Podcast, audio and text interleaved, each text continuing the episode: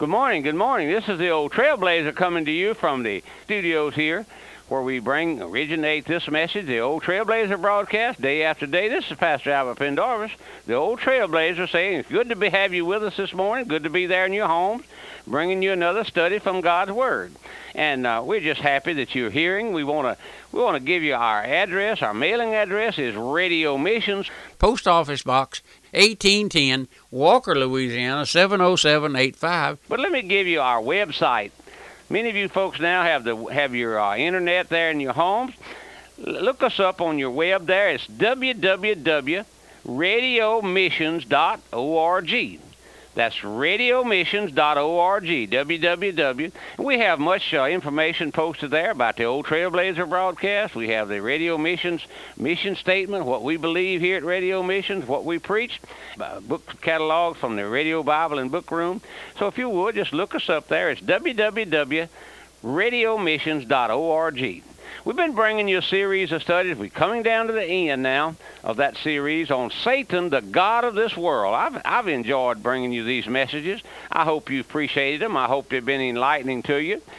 In our last study, we were looking there at uh, the mark of the beast. Yes, we're coming down to the end of the time now, into the study, looking at the mark of the beast. Now, I want us to uh, go back and review just a little bit. I want us to notice how the Antichrist will will come, how he will rise to that supreme power that he'll be in, be vested with. Christ said, "If a man a man gain the whole world and lose his soul, what shall it profit the man?" Well, the Antichrist will gain the whole world.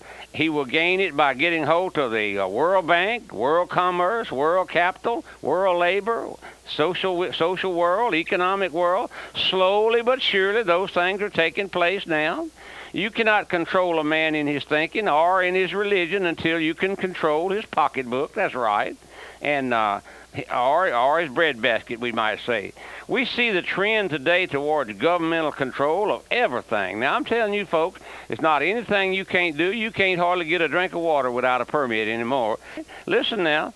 Thus, the Antichrist, by the power of the false prophet, will slowly bring everything under his control. And when he does, according to Revelation 13:16, now I want to read that. I may have I may have read it in our last study, but let me read it again. Revelation 13:16.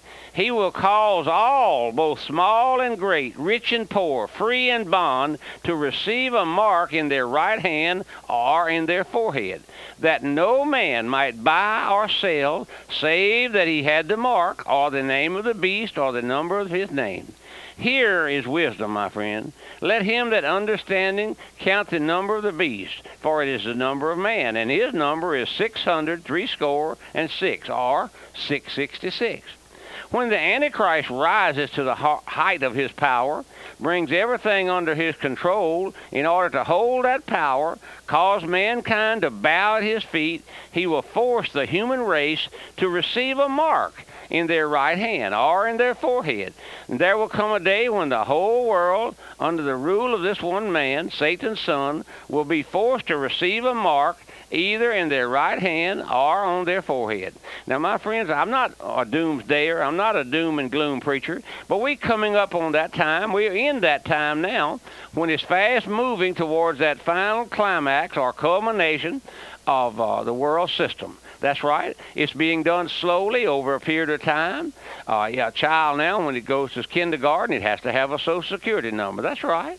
That's right. You have to have a Social Security number for a four-year-old child to start the kindergarten. Now that's something, isn't it? Pretty soon, I believe, in the days to come, that they'll give them a number when they're born in the hospital. I believe the hospital will give them a number, and then I believe before the uh, end of time that they'll stamp that number on their hand or in their forehead. That's right.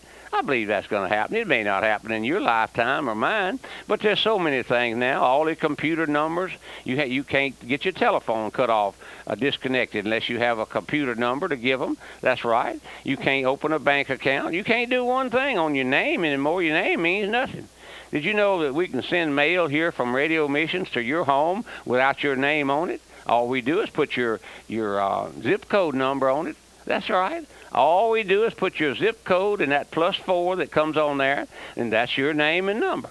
We don't have to even put a city on it. We can just put uh, Mr. Joe Blow, care of such and such a n- n- no city at all, and then uh, put the plus four and the zip code, the barcode there, and you, it'll come to you. All of our merchandise now is marked with barcodes. That's right. You can't find a price on a can of beans in the store, can you? No, you have to know the barcode. But listen, all of those things are shaping up, and we, we don't understand it. I'm, I'm ignorant of those things. But I know one thing: the Lord is over all, and I know His child would won't go through the tribulation. No, no. Folks say, "Well, Pastor, you don't think the church is going to go through the tribulation?" No, sir. No, sir, I sure don't. Because the Lord's coming back to receive us and uh, take us out of this evil world. I mean, listen, folks. Isn't that, won't that be a great day? Let's go ahead with our study this morning. There'll come a day when every man will have to take this mark it is then that the world will wake up. Too late, won't it? That'd be too late, won't it? That's what I tell our folks here at, at the Radio Missions congregation here at, the, at our church. And I'm telling you today, out there in our radio audience, one day it'll be too late. I call on you to, to repent. I call on you to trust the Lord. Oh, I'm bringing these studies because the Lord laid them on my heart. But the basis, foundation doctrine, the foundation work of this church here is to preach the gospel that you may come to know the Lord. But did you know one day it'll be, it'll be too late? One day there'll be no more mercy. That's right. One day there'll be no more mercy. Right now, we're living in a day of mercy. You can come to the Lord now in a moment's notice, my friend. Get an audience with the Lord through the Holy Spirit and cry out, Lord, save me, else I perish. But you won't. You said the Bible says, "You will not come to me that you might have life." That's right. You will not come to me that you might have life. Some of you in our radio audience right now have been greatly stirred. You're being made to see maybe that you're wrong, maybe that you've missed the Lord, but you won't have it. Some of our folks here in our mission places, they, they won't have it that they're uh, missed the Lord. They won't have it that they're going to have to repent. No, no. Listen, my friend, you're going to drift along until it's too late. Too late. Too late. That's right. How is it with your soul this morning, my listener friend?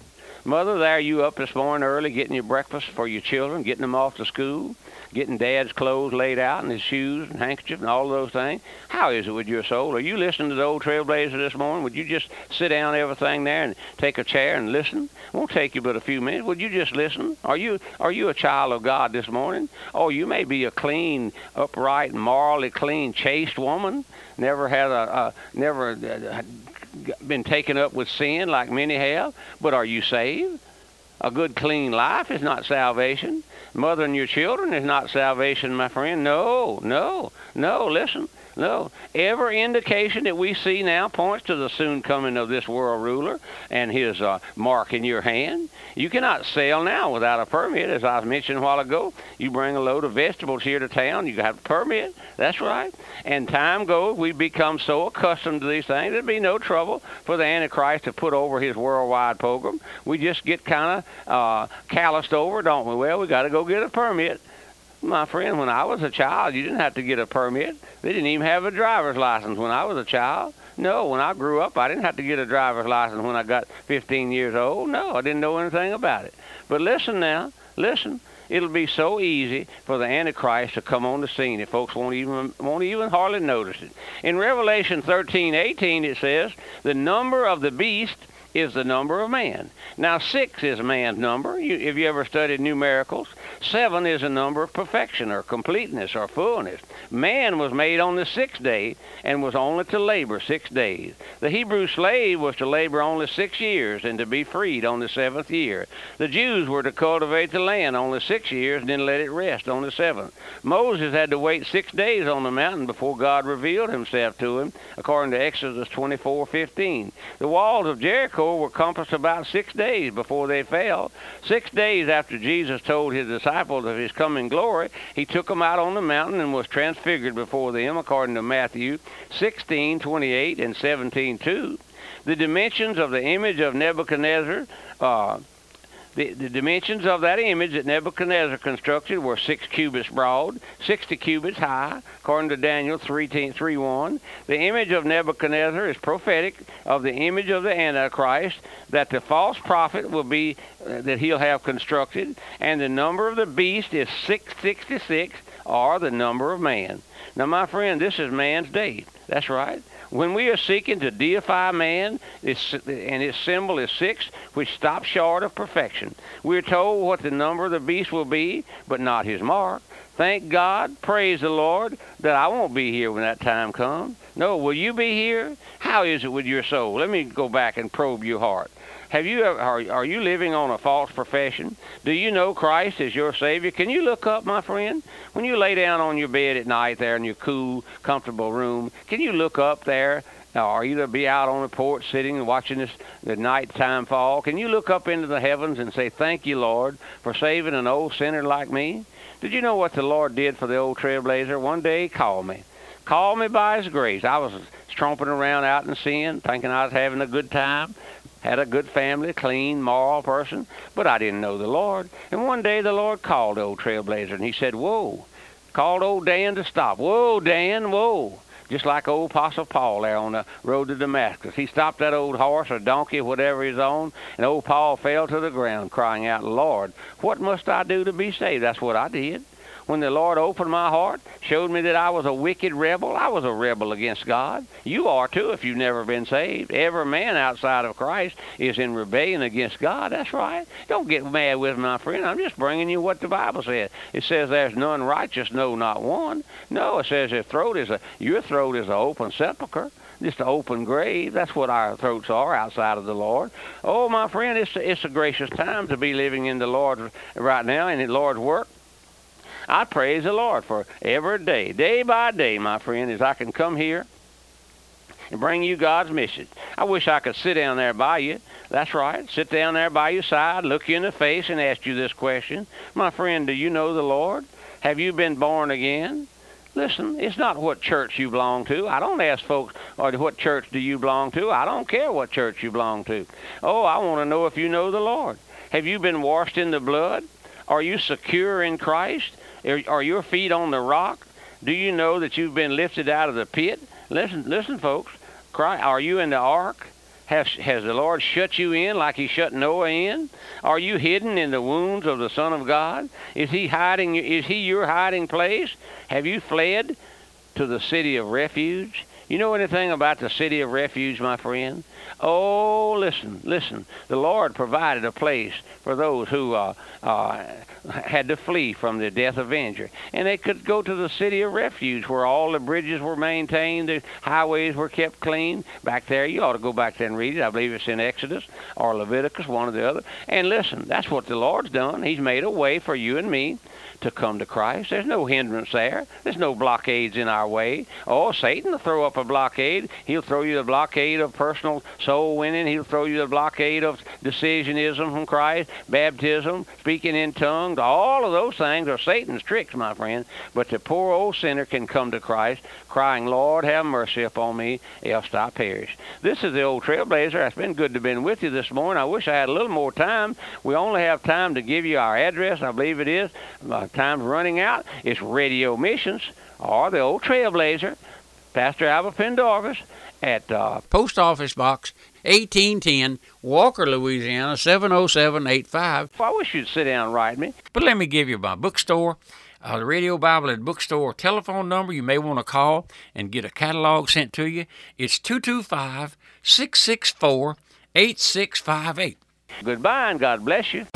Radio Missions now offers flash drives containing broadcasts and messages delivered by founding pastor L.R. Shelton Sr., Pastor Albert Pendarvis, and Brother Freddie Murdoch, plus music by the Radio Missions Choir. For more information, call 225 664 8658. That's 225 664 8658.